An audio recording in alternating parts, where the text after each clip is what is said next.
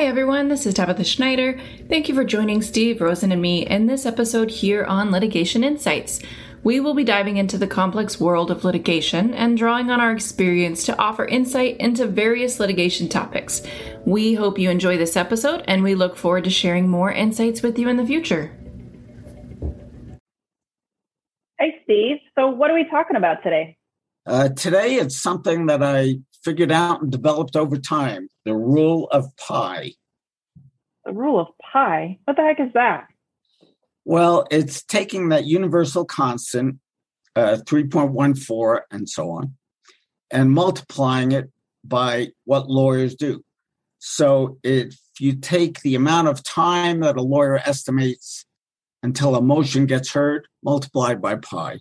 If you take the amount of time it will take to finish discovery or to complete some project, multiplied by pi also. Same thing as to researching an issue of law at times. Okay, well, that sounds interesting, but why do we care about that in the litigation world, Steve? This is Litigation Insights, Steve.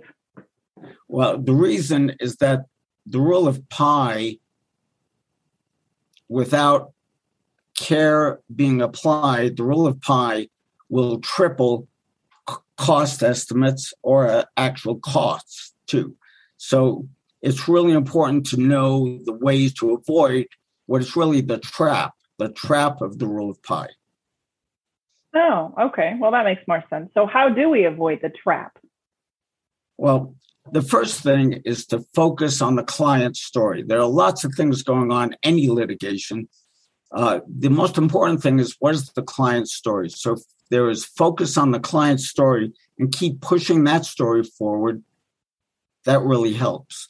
So, for example, in defending a manufacturer in an aviation case, focus on, the pilot flew into clouds, IFR, became spatially disoriented and crashed.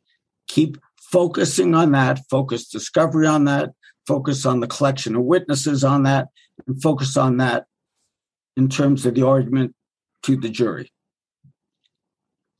It's all of the side issues that just cost money needlessly, spending time doing discovery on the pilot's high school transcript.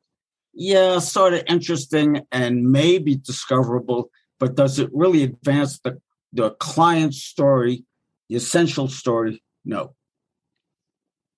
Well, that definitely makes sense. So you're saying then the best way to avoid the rule of pi is really just stick to the story, even the more interesting sidetracks, let's just avoid them if they don't contribute to the story. But really, we need to be planning ahead on the costs and the bigger picture, if you will. Yeah, that's exactly right, Tab. And it's not just focus, too, but it's the other thing that you just added, which is planning. Planning ahead really makes it happen, limiting costs, limiting grief, and creating predictability of results, too.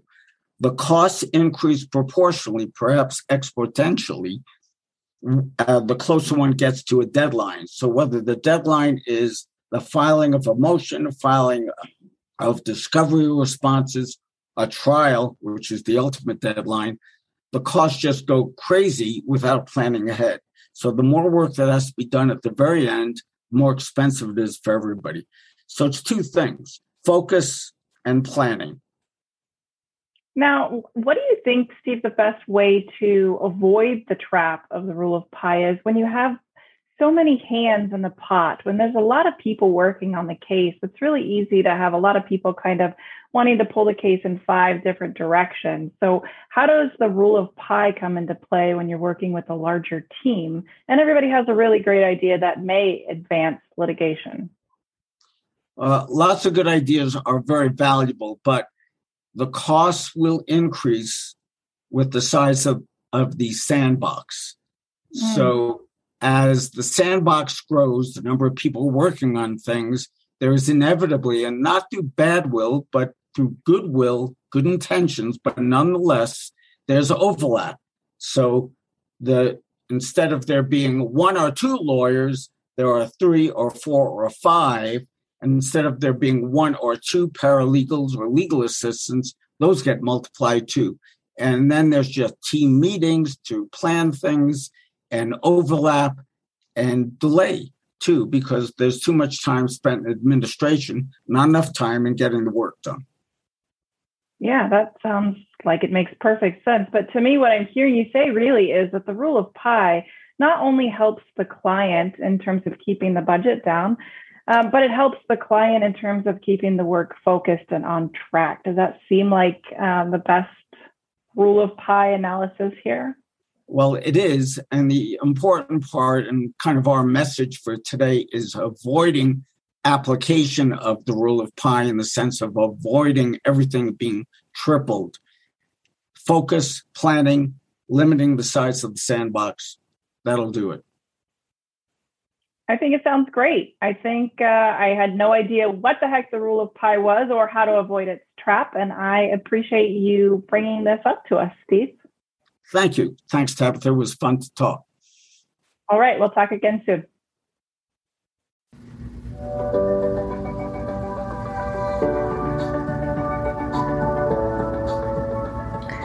Well, that concludes today's episode of Litigation Insights here with Steve Rosen and myself, Tabitha Schneider, with the Rosen Law Firm on our podcast, Litigation Insights. We hope you got a little something from it, and we look forward to offering you more insights here in the near future. Until then, take care.